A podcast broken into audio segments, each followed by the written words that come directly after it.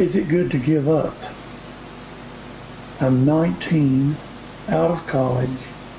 I can't find a job.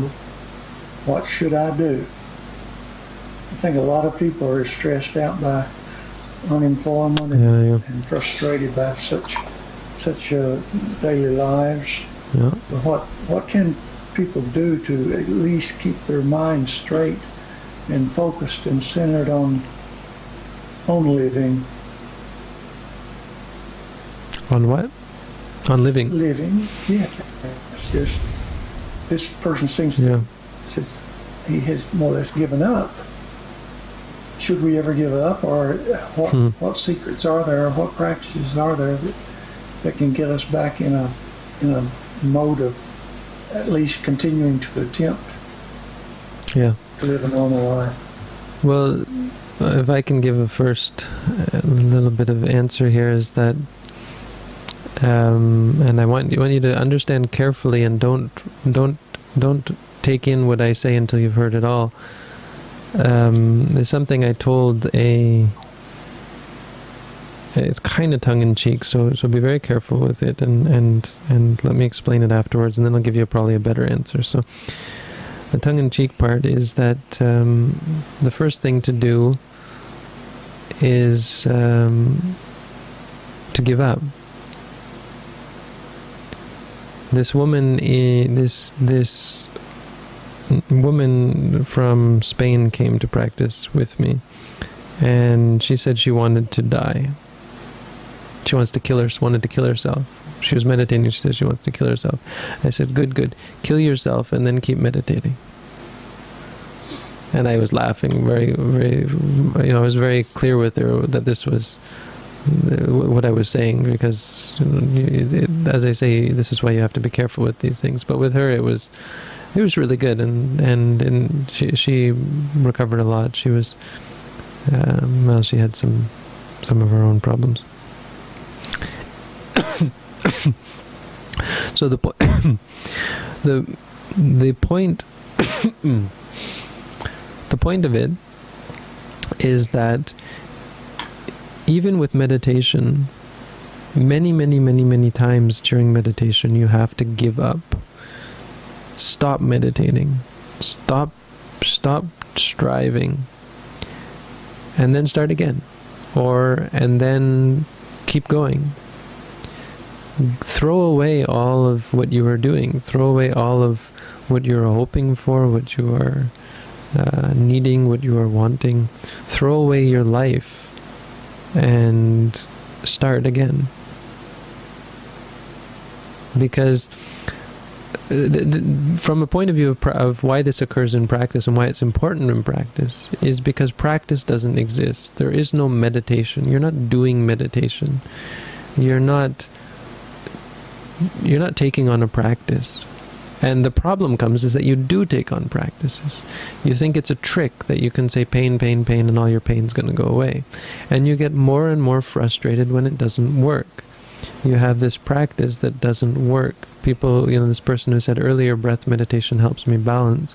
That could be true, but it could also be true that it's just a trick that you're using. It could be true that you're just covering it all up with this trick that you have to get to a state of calm and peace in which case it's not going to work and eventually you're just going to get so frustrated that you're just going to want to give up. And that that is what you should do. You should give up. Stop. Stop meditating. Stop caring. Stop wanting. Stop striving. Give up everything. And then start again.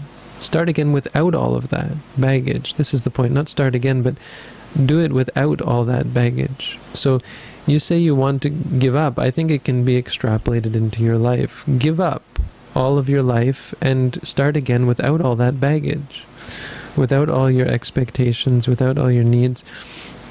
Start again as a person living on the street and put your life back together in in in a way that um, in in a way that is free from all the baggage.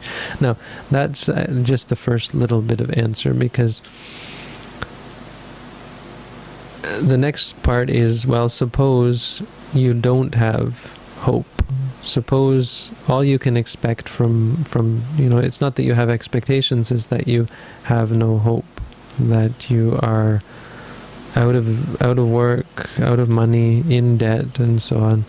You're in a state where that is that is pitiable no? That we get into sometimes, and some people get into, some people don't get into, and really interesting to read how what people have to say about this is um, you know, people who are in it, who who are not in it, have a very hard time being sympathetic or even believing people who are in these states, and yet it can be so devastating and horrible to have to be in such a state. Depends on the person, but what is the answer? Well, the Buddhist answer, whether it comforts you or whether it helps you, is to accept and learn from it. I mean, let's let me take an example that's very close to us here. Is is Larry, for example?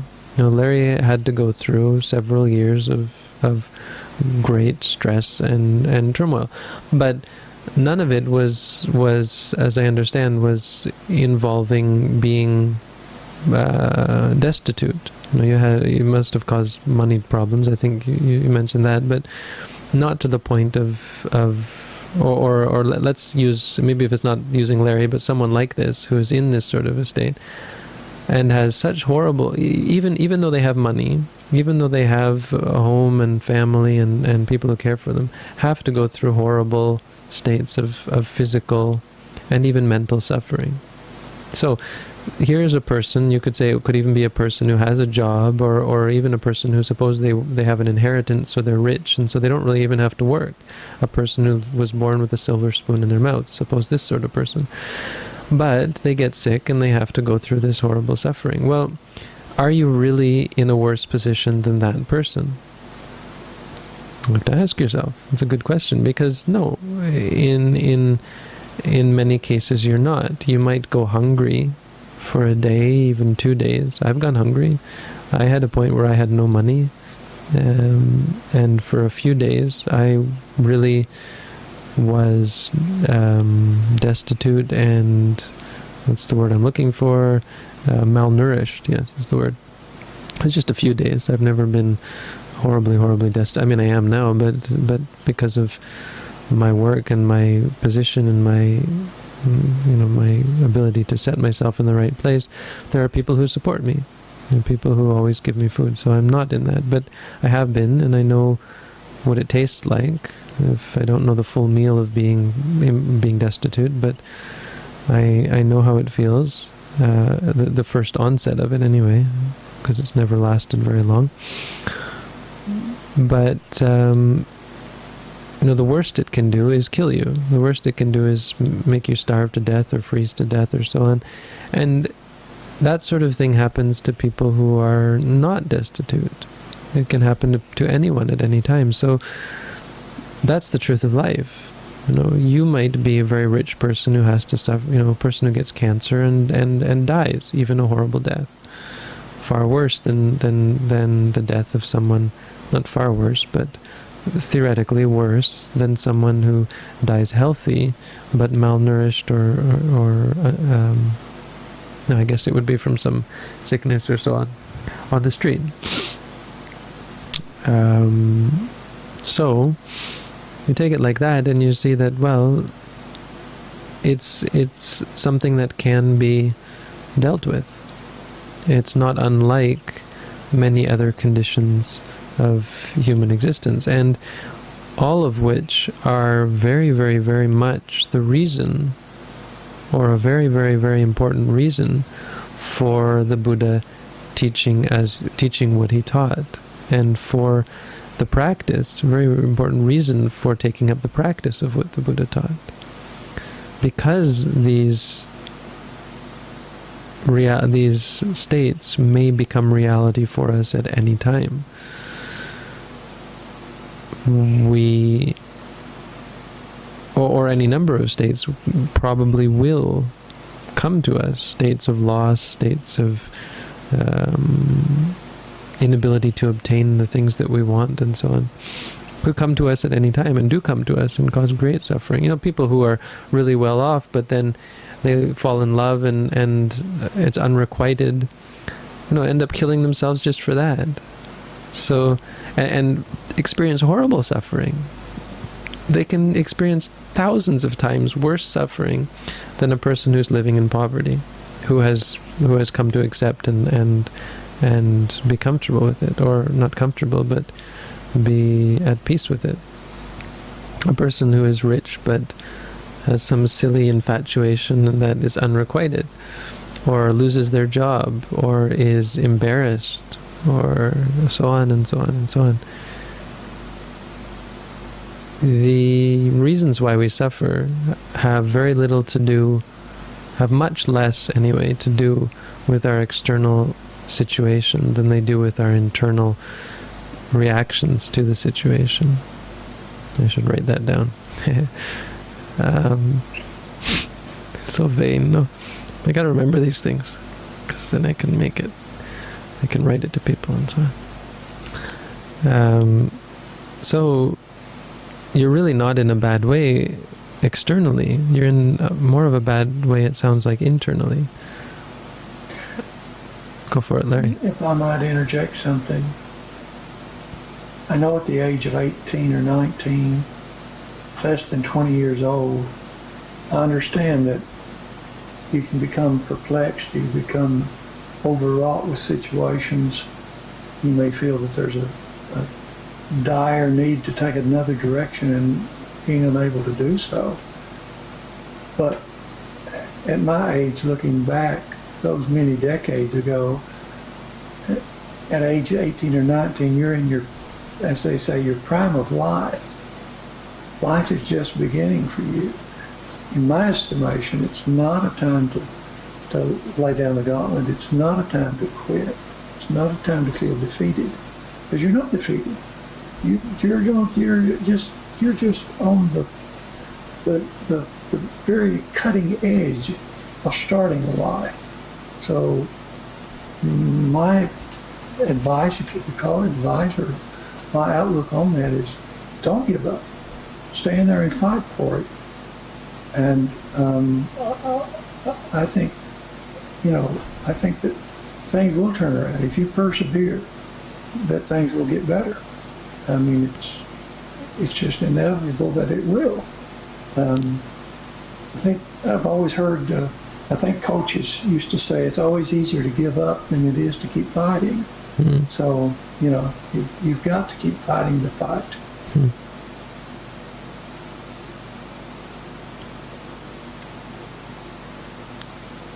Yes, 19 is um, is certainly that. I I was thinking I, I, I had this kind of irrational desire to write a chronicle of my teenage years. it's just so horrible looking back, and I thought, wow, that would be wonderful to just put it out there, and how embarrassing to have to show it. But what a if if only we could all do that and put it all out there, and uh, and really see what life is really like. I don't know. I only lived until I was 20. You say you died, you stopped growing at 36. Well, I stopped growing at 20. 20 was when I found Buddhism, and I haven't grown since. I'm still my life ended at 20. I, I didn't live after 20. I'm not alive anymore. I'm I'm that's not exactly true. But Noah, the person who I was, is is gone. I'm now just like a pen. As one monk told me, one monk said it. I'm a tool. I'm something that is used or that is is you know that's not entirely true. I practice for myself and cultivate, but my life is much, much more, not entirely, but much more as a, um, um, you know, like a part of the this tradition that I'm in to spread and to help and to and so on. So, point being, the only experiences I have are up until 19 years old, 20 years old, and 19 was a horrible time for other reasons and what i really wanted to write down was all my romantic involvement because it's so funny if you if you, if you go it's just ridiculous but but but so well, no. I mean, no, really, my. Anyway, whatever. Would you call uh, those escapades? I mean, it's all I had. I never had a more serious relationship. So for me, that was what love was. When I was at, when I was 19, I went through a ridiculous experience, or several ridiculous experiences that just made me say, you know, I, I've told this before. I think I was in love with with with a woman, and then suddenly I was in love with her b- best friend, or kind of. It was weird. Suddenly I was together with her best friend, but still in love with the other one, and so didn't know which one to choose. Called up, called up the first one, and got her roommate, and started flirting with her roommate, and and at that point I just said, "This is this is absurd." Mark Casanova. oh, it was absurd. So, and and it you know it, it it made me realize this isn't certainly something that you could call love, in in the sense that I understood it even then. This is a fire. This is my mind going crazy, and you know seeking out sensual pleasure. That's really all it was, and it just. It was your hormones kicking. Yeah. So it's it's, it's disgust. It's disgusting, and so um, the only point I had with that was that it was a horrible time, and uh, all the years leading up to 19 were a horrible time. 20 was actually, even before I, I got into Buddhism, when I dropped out of university, that's what did it for me. You know, suddenly life began I didn't know what I was going to do. And I, even when I went to Thailand for the first time, what did I do? I sat around watching the Godfather movies in my in my in Thailand, in Bangkok. That's what I did in Bangkok. I didn't know what I was doing. I didn't know why I was there. I didn't know what I was looking for. Bought a couple of Zen books because that's what I was looking for. Tried to meditate, failed miserably. Um, but but it changed. It was it was different at that point. So certainly I agree that in your specific situation, it's a horrible coming out, at coming out of puberty, uh, puberty, yeah, puberty, isn't it? And that whole experience up until you're, I don't know, I guess 17, 18, but for me it was all the way to 20 when I dropped out of university and and uh, started my life. well, talking about writing your life stories, of course, at my age, either um, fortunately or unfortunately, whichever the case may be, I was born at a time, of course, I was in a rural area, a farming area. I, was like seven or eight years old before we had electricity.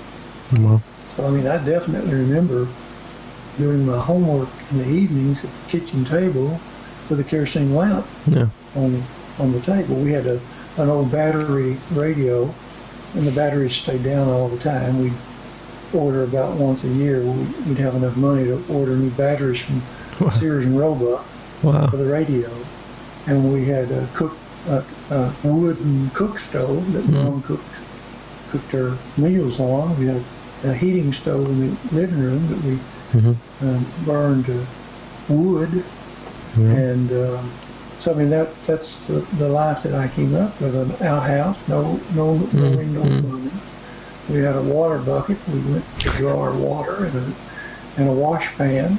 Mm. Uh, I mean, that was that was life. That was rural, a rule of life, and I won't, I don't, I don't, wouldn't want to give those memories up because I think it helps put me in a perspective as to where I am now.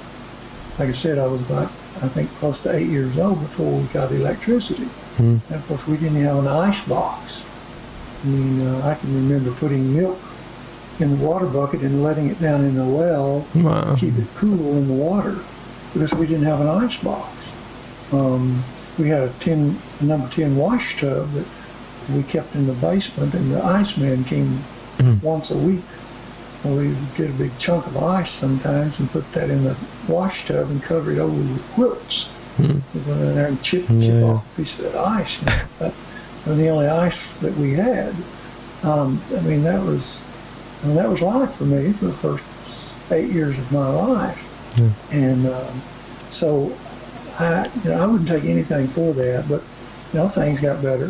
Hmm. And yes, and um, but I, I look around my grandson today and all the all the gadgets that, that kids have in today's society. Even myself, the gadgets that, that I have as well.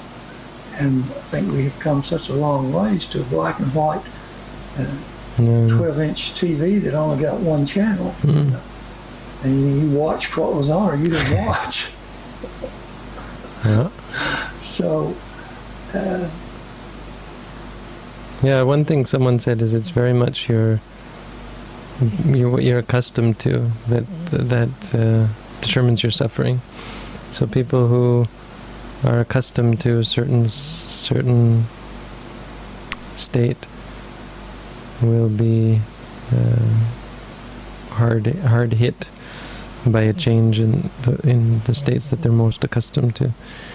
I mean, I, I it's funny because even I, I had to. Our house had uh, had an indoor outhouse, an an in-house. We had no no indoor plumbing.